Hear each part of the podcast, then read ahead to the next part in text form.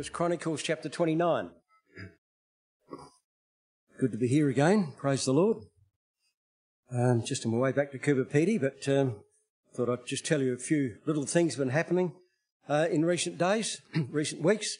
But we read first, First Chronicles twenty-nine, verse ten, David's prayer. King David, the shepherd boy, who became this uh, great king. Difficult in his life, but uh, here's this prayer of David. Wherefore David blessed the Lord before all the congregation, and David said, Blessed be thou, Lord God of Israel, our Father, for ever and ever. Thine, O Lord, is the greatness and the power and the glory and the victory and the majesty. For all that is in the heaven and in the earth are thine. Thine is the kingdom, O Lord, and thou art exalted as head above all. You read those words, and I think it's some of the difficulties they used to have in the Catholic Church when, perchance, we're involved with some Protestant people, and they'd say the Lord's Prayer. And, of course, in the uh, the Lord's Prayer in the Protestant Church finishes off with, For thine is the kingdom, the power, and the glory. And um, it's not in the Catholics' Lord's Prayer. Um, different uh, ending there in Matthew six and Luke eleven. But anyway, that's where it come from. um, the Lord said not to... Uh, vain repetitions, and when when you get a bit irked by uh, people in a church saying things a little bit differently, the way that you're programmed to say it, and things prickle, you realise that it is really just vain repetition. Both riches and honour come of thee, thou runnest above all, over all, and in thine hand is power and might, and in thine hand is to make great and to give strength unto all. And uh, you could analyse these thoughts here of King David is Just uh, his prayer to God about the temple and the presence of God. Um, just wonderful words. Now therefore, O God, we thank thee and praise thy glorious name. But who am I? And what is my people, that we should be able to offer so willingly after this sort? For all things come of thee, and of thine own, hand, uh, own have we given thee. So they want to build a temple, they want to give it all back to the Lord, but he said, well, you own it in the first place. Who am I, that I should be in a privileged position like this? And I guess it's good thoughts for us often to uh, to reflect. We do at communion time. Who am I? That's the theme for the Bali camp next March. Who am I? And it does us good to uh, question that from time to time, to reason it through and to come to an answer. Who am I? What does it mean to be a child of the living God? Some people haven't got a clue who they are. Stoned out of their brains and all that sort of thing, and people trying to be somebody that they're not. But who am I? You really need to look at that and realise that because you have been repentant, you come to a point in your life when you realise you had to give up and give all to the Lord. You went through the waters of baptism, and you received the Holy Spirit, you became an obedient, blessed child of the living God. That's who you are. You can hold your head high. And... uh know that one day you're going to be with the Lord forever. We have to go through this life, this world. Whatever confronts us, we cope with that. I was just saying to uh, somebody a while ago, it's no good living in the past, just as it's equally fruitless to live in the future. We're here now. Whatever's happened in the past is in the past. You can't change it. Could you run one hundred metres in ten seconds when you were twenty years of age? I reckon if you could, you probably can't now. Unless you're twenty. I know that I can't. Most of us probably struggling to run twenty, one hundred metres. Um, and people are living on past glories. They're sitting in the pubs and they've got a great beer stomach and cigarettes or whatever, and they're glorying, the football clubs, about their exploits and their deeds back when they were twenty years of age. Just dreams. They couldn't do it now. Don't allow your past glories to captivate you now, and don't allow your past perceived failures to destroy you now either. They're all in the past. And the future's in the future, but we're here now. Wherever you are, be there. Today we look to be with the Lord. Today is the day of salvation. Today is the day that you've been blessed. You've come and taken communion. Who am I? I'm a child of the living God, and I'm here at uh, fellowship this day for communion because I belong here. Not an intruder. We're not here because uh, Um, somebody sort of pushed us here, or we snuck in. We're here because the Lord invited us in. He called us by name. He said, I want you to be there. Hallelujah. Who am I? A child of the living God. Many happy memories I come here. You're saying to Pastor David, the, the hymn that we sung today, um, hymn one fifty-nine. We sung that uh, a number of years ago, and Brother Bert Manick was sitting just where Brother Peter Jenke's sitting. He came up and gave his testimony. And um, he spoke about the fifth of May and Independence Day, uh, freedom, the end of end of World War Two, and people dancing in the streets in Holland and everything else. And uh, we sung, I love to tell the stories, the hymn. And he went back, he sat down there, and, and he felt a bit faint. So he stayed there when everybody else stood up for the hymn. And he collapsed. And the brothers picked up the chair and carted the chair out to the foyer there, called an ambulance. And Brother Bert had uh, gone to be with the Lord before the ambulance got here. And we're still in here singing, I love to tell the story. The last words that he heard, no doubt, was I love to tell the story. Just giving his testimony. What a way to go. Hey, hallelujah. That's success. Success in your life is that when you draw your last breath, that you're praising the Lord. Not how much you've achieved, what you've accumulated, or anything like that. To be praising the Lord when the Lord calls you home to be with him. Verse fifteen, for we are strangers before you and sojourners, as were all our fathers. Our days on the earth are as a shadow, and there is none abiding. Nobody can live forever in this world. And David's given this prayer to the Lord, and uh, just, who am I? I'm a nobody. He was the king of Israel, much loved and victorious in so many ways. Who am I? Well, strangers in this land, sojourners, just passing through. We're all just passing through. And I've had uh, some opportunities the last few weeks, uh, praise the Lord, and I thought I'd just mention a couple of things that have happened of late. Um, four, four Sundays ago, um, I was in Auckland, in New Zealand. I met uh, Brother Martin. Brother Martin Michaels. He comes from um, Manus Island, off the north coast of Papua New Guinea, one of the provinces there. Maybe you see some of the slides and D V Ds and so on of uh, people in foreign lands and dark skin, and you might think that uh, they don't know very much.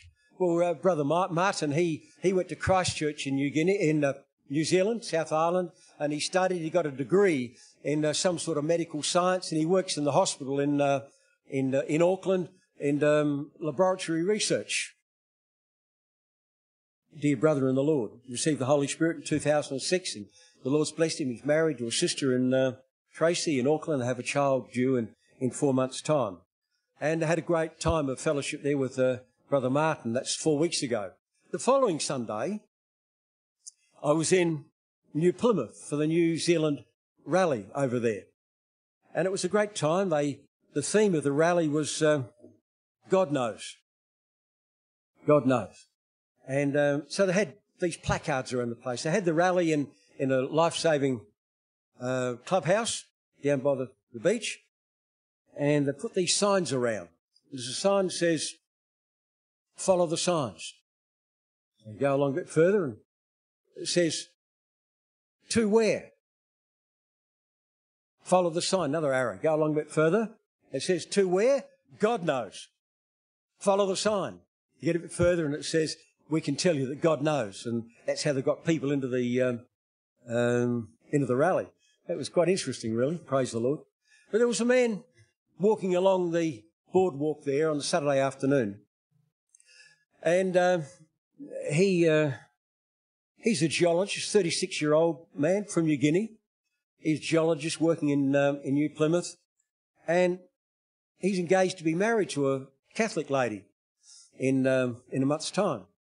And he's feeling a bit nervous about this marriage because he's not Catholic, and whether he should be getting married in the Catholic Church or not. So he's walking along the beach, and he sees the sign says, God knows. Sort of shook him a bit. A bit further, the sign says, this way. So he followed the arrow, and he came into the meeting hall.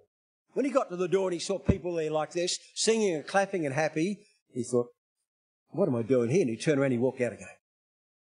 And he walked along the beach, and he thought, God knows where I am. if I pass up this opportunity, and what will become of me? So he turned around and he went back into the meeting, and he sat there, and I had a chat with him. Steve was his name. And uh, he walked into the meeting and he sat down. Guess who he sat beside?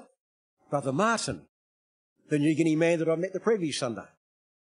And he listened to the, the uh, activities and had some prayer, and you know what? He received the Holy Spirit that night. And uh, they wanted, wanted him to get baptised. He said, I've got to talk to uh, to my fiancée first. So the next day he rang her up, and I don't know quite what took place, but he said, well, um, yeah, we get to get married, but uh, I've got to do this. And so he got baptised the next day there. And um, he comes from New Guinea. Um, he comes from a place in New Guinea called Manus Island. Um, he went to school with Brother Martin out there on this island to the north of New Guinea. And they meet up down there in New Plymouth. God knows, and he directs us, and he organises our lives for us if we will but allow him to work in our life. That was just a marvellous uh, testimony, I thought, over there. Um, that was three weeks ago. Two weeks ago, uh, I was in Bali, and I had a great time. The communion service there, Brother John and Sister Glennis was there. We had three baptisms. One of the baptisms was Grandma. Now, Grandma is uh, Mewati's mother. Sister Mewati was the first uh, contact in Bali back in nineteen ninety-five. And she got baptised uh, a couple of weeks ago, and she received the Holy Spirit actually when we were there at the opening back in March. And trying to get her to get baptised, and oh, I've got to do this, and I've got to do that, and going over to Surabaya and come back. And so two weeks ago, uh, she come back to Bali, to Denpasar, and Pastor William got a message. She was there, went to see her. Said about getting baptised. She said, I'll get baptised tomorrow. So she sat in the baptism tank, and he said to her, why do you want to get baptised? Seems a bit of a silly thing to say when, after all this time, she's sitting in the water. Why do you want to get baptised? She said, I've run out of excuses. She knew that's what she had to do. She's baptised, she received the Holy Spirit, praise the Lord, and, and now we've got four generations of one family in the Bali Fellowship. Praise the Lord. Four generations. Two other people baptised at the same time. Um, a man and a woman, uh, around sixty. They've been coming along for uh, six months. They were baptised. They were Spirit-filled before. They uh, never been baptised. They've been coming to our meetings for six months. They got baptised the same day. And um, uh, the man operated the spiritual gifts, gift of interpretation, that day that he was baptised. And it was a wonderful message uh, of interpretation from the Lord as well. So that was pretty exciting over there in Bali. Things are still going ahead. Um, that was a fortnight ago. Last Sunday I was in Timor, in Kupang, this time last week. And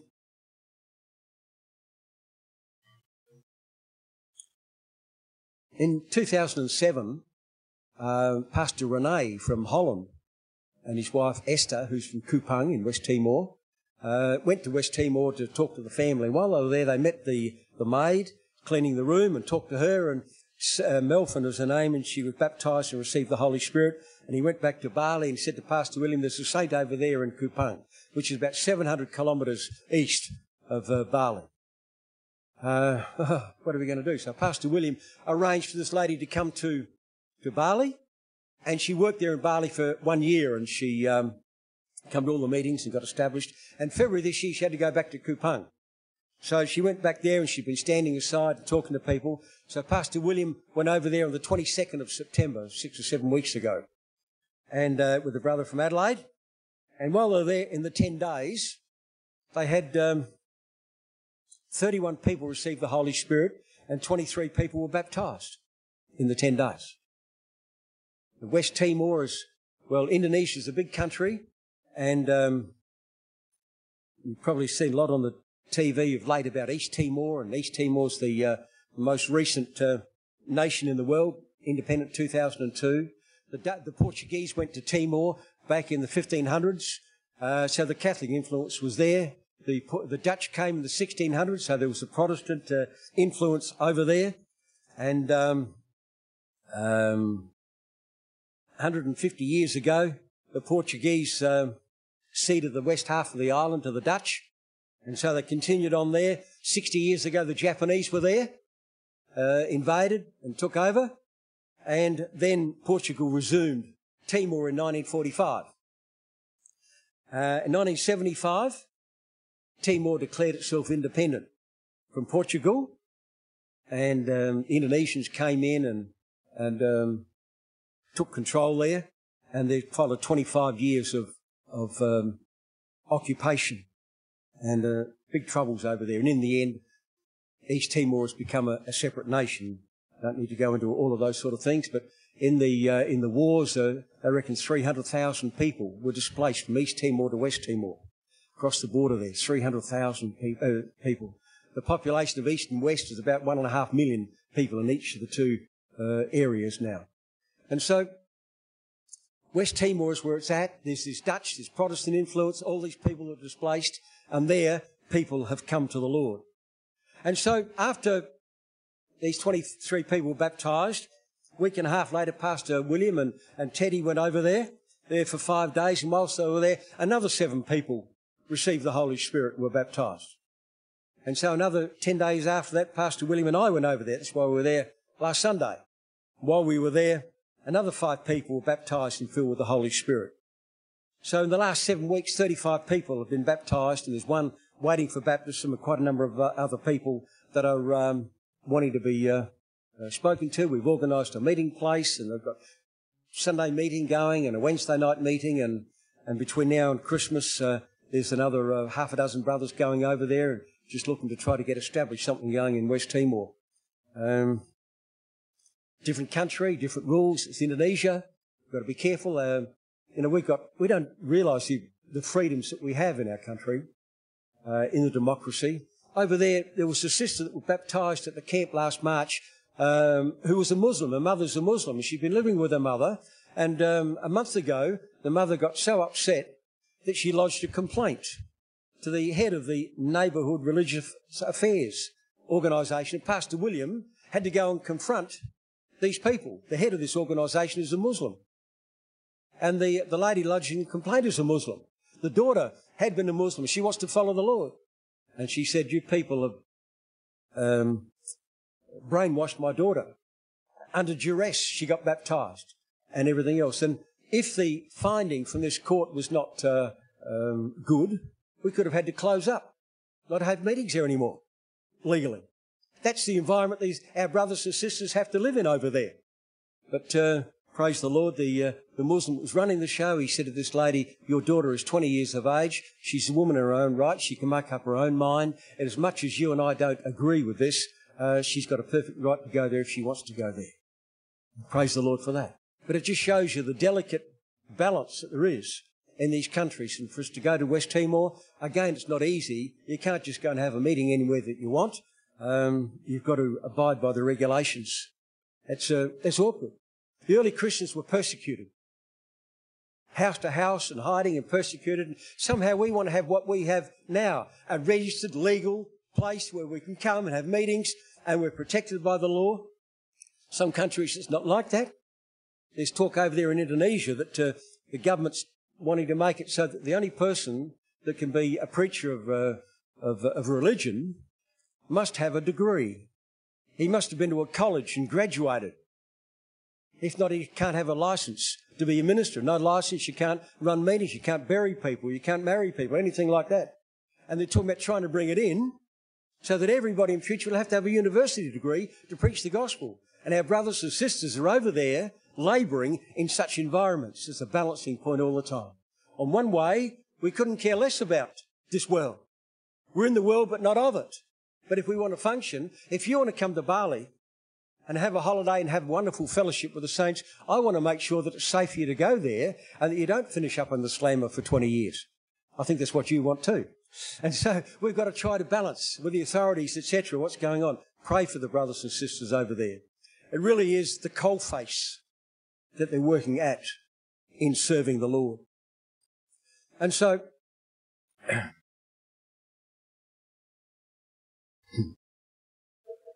there was a lady witnessed to, Cindy. Cindy, at the age of fourteen, left West Timor to go to Malaysia and then to Singapore, working as a housemaid. the age of fourteen. She just come back to West Timor December last year. So for ten years, from fourteen years of age, she'd been by herself around. And she'd been trying to work and send money back to Timor for her father and the family. Her father runs a little wayside kiosk. I saw it there. It's, I shook hands with him. Uh, sort of got a mesh on the front, and it's one metre wide. And it's about four and a half metres long. And on the back wall there's cigarettes, there's bottles of water, there's potato chips. And he sort of sits on the floor and puts his hands through there with the potato chips when you give him the money.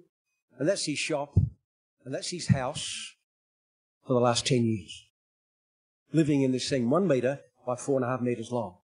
And Cindy's off in Malaysia, elsewhere working, sending money back there for the father to help the family and so on. And she was witnessed to six weeks ago.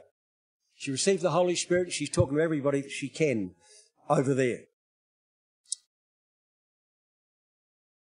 A lady named Marlon is at a village an hour's drive away, and she wanted us to go down there on the Saturday. We couldn't go, so in the end, she and others came up to Kupang. Uh, they hired a truck, and they come on the back of the truck, and we're all in the motel room last Saturday afternoon praying and reading the Bible. Now, I was um, I was just so excited. Most of the people sitting on the floor, so I had to do that for a bit too. What do you like sitting cross-legged on the floor for a number of hours at a time? It's not too easy.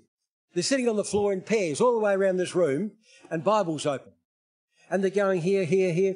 Acts nineteen verse two, have you received the Holy Ghost since you believe? John three, Acts two, Mark sixteen, all the time there. But not only those verses, quoting.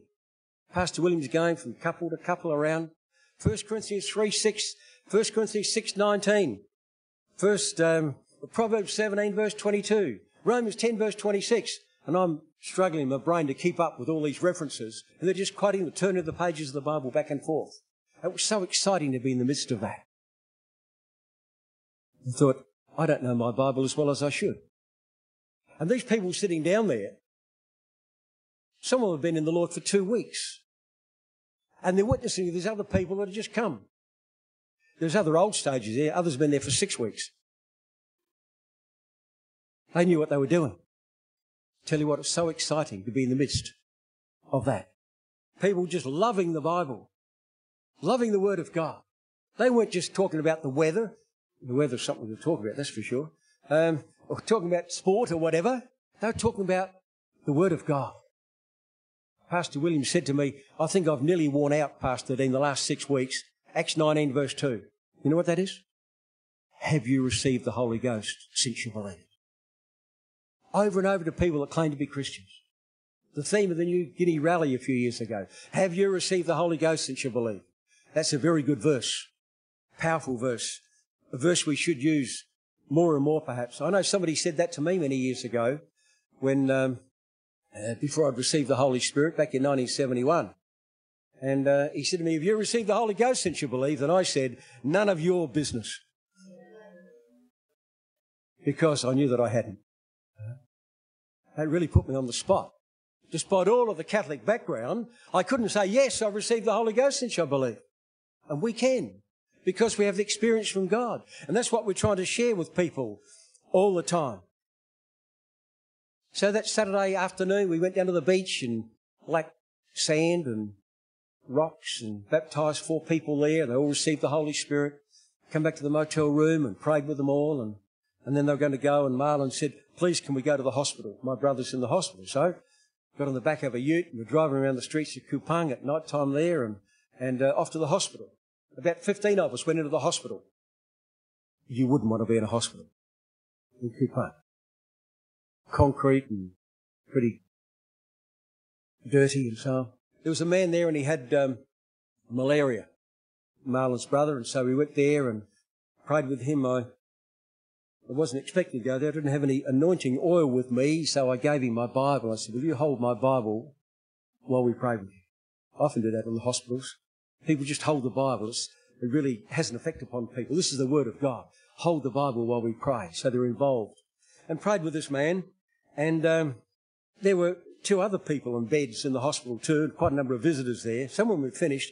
I said, look, I'm sorry to, to interrupt uh, your Saturday night I hope we haven't been too much trouble. And a man in the corner, he said, come over. So I went over there. John was his name. And uh, he had um, uh, stones and in the kidneys. He was in strife. And please pray for him, which we did. And uh, then the other bed, lady said, please come over here. So I went over there and I was having a ball, praying with this person there. And um, um, he was on, uh, on dialysis. And his auntie was there. She spoke English. And um, gave him my card and an invitation. And I said, the meeting's at uh, nine o'clock tomorrow morning. Um, she said, can I come? So she did. She brought a friend with her as well. She came out for prayer. While I was praying with her, she spoke in tongues. Hallelujah. A woman in her fifties, I suppose. So it was refreshing for me to be in the midst of this where people were just trying to share the word of God with all those round about them. We get bound up in our daily life, all the things that we have to do, making a living and keeping our house and all the things that are expected of us. And I've just had this privilege to, to be for the last few weeks in environments like that. I tell you, it's never boring to be hearing Mark sixteen and Acts nineteen verse two and John three over and over and over again. We just sung, millions now in shame and sin are dying. And we've got the antidote for that, the born-again experience. Praise the Lord. Maybe you think it's a bit easier in a place like that. Perhaps it is because you're going out there expecting to witness. Not going there for a holiday. I'll tell you, Kupang's not really the place you go for a holiday. Go there just to share the word of God. But when you have opportunities like that and you're going through the Bible, I tell you what, life's one big holiday when you're sharing the word of God. And all the people say, amen. We are, what did David say? Sojourners and strangers in this world. This is not what it's all about. Strangers before you and sojourners. The children of Israel wandering through the wilderness to get to the promised land. We're on our way to glory land, we sung today. We're on the way. And in the meantime, we're passing through. We're in this world, but not of this world, Jesus said. And we just... Uh, continually take stock to make sure that we are not um, not too affected by the world that we have to live in. Communion last Sunday, there was twenty-three, twenty-four people there. There was a lady named Incha. Incha would be um, close to sixty. Her sister is in the, in the Holland Revival Fellowship. Carolyn, she rang Incha up five years ago and talked to her. She said, you can receive the Holy Spirit. So over the telephone they prayed and Incha spoke in tongues. Couldn't believe it. It was so simple. And for the last four years, she's been a bit of a leader amongst the people there. She runs house group meetings for thirty house groups in Kupang. And Pastor Williams said, well, this is what the scripture says about, about the, uh, the leadership in the church and so on. And last Sunday morning, Yeah, last Sunday, she got up and gave the testimony. She said, I've been leading all these people all these years, trying to teach them about the Lord. And uh, she said, I've been hiding my light under a bushel. This is the right church. This is where I want to be. And I want to be used in this church uh, with Pastor William here to help get everything going in Kupang. Kupang's a city of three hundred thousand people. Two families in Bali that come from Kupang, Nova and Naomi. They booked to go to Kupang on the nineteenth of December for a month to go and witness to all their uncles and aunties and everybody else and see whether they can get a fellowship going over in West Timor. The Lord is moving and working in this world today. And if you have the opportunity to go with somebody, to be with somebody who is witnessing, who knows their Bible, is flipping through the pages back and forth, I tell you what, you can find nothing more exciting to do than that. And then to see it topped off with people baptised. And see them excited when they speak in tongues. Their lives are changed. This is the most glorious thing, most fulfilling thing that you can do in your life.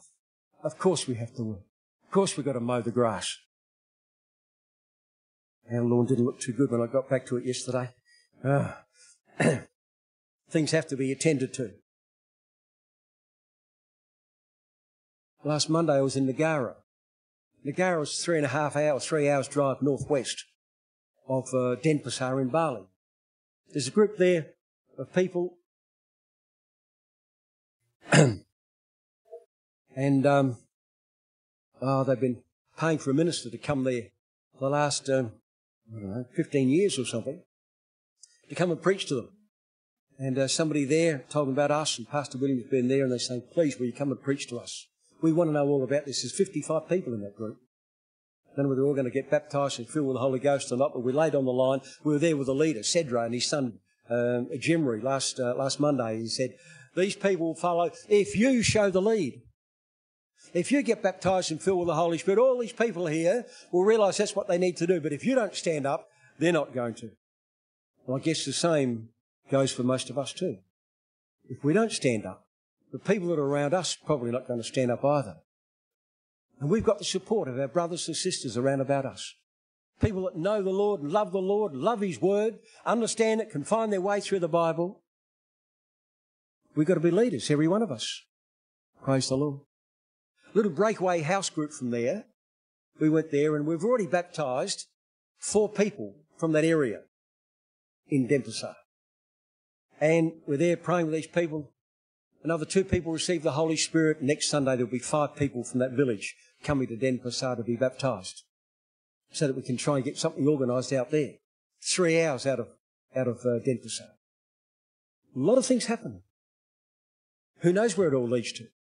Maybe it all fizzles out. I'll tell you what, it's a lot of fun in the meantime. But the excitement that I see in the brothers and sisters over there and wanting to, to be evangelists. Who am I? Here am I, send me. King David said, who am I? Well, I say to myself, who am I? And I pray that every one of us does. Who am I? You're a child blessed by the Almighty God, filled with His Spirit. The Lord's commissioned you to go and be an ambassador for Him. If you organise your life right, you can be uh, wonderfully, wonderfully blessed. Um, I don't know. We've got to finish. Half past five. It's time to finish, huh? Yeah. Just one last verse then. Revelation twelve. Um, I had a number of other verses to look at, but uh, I hope that some of those little stories of events are inspirational for you. They certainly are for me. You go back to where you live and, and, and so on with renewed vigour to serve the Lord. Revelation five, uh, sorry, uh, twelve.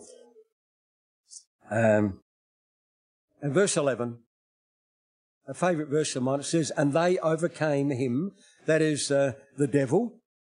They overcame the devil. How? Two things.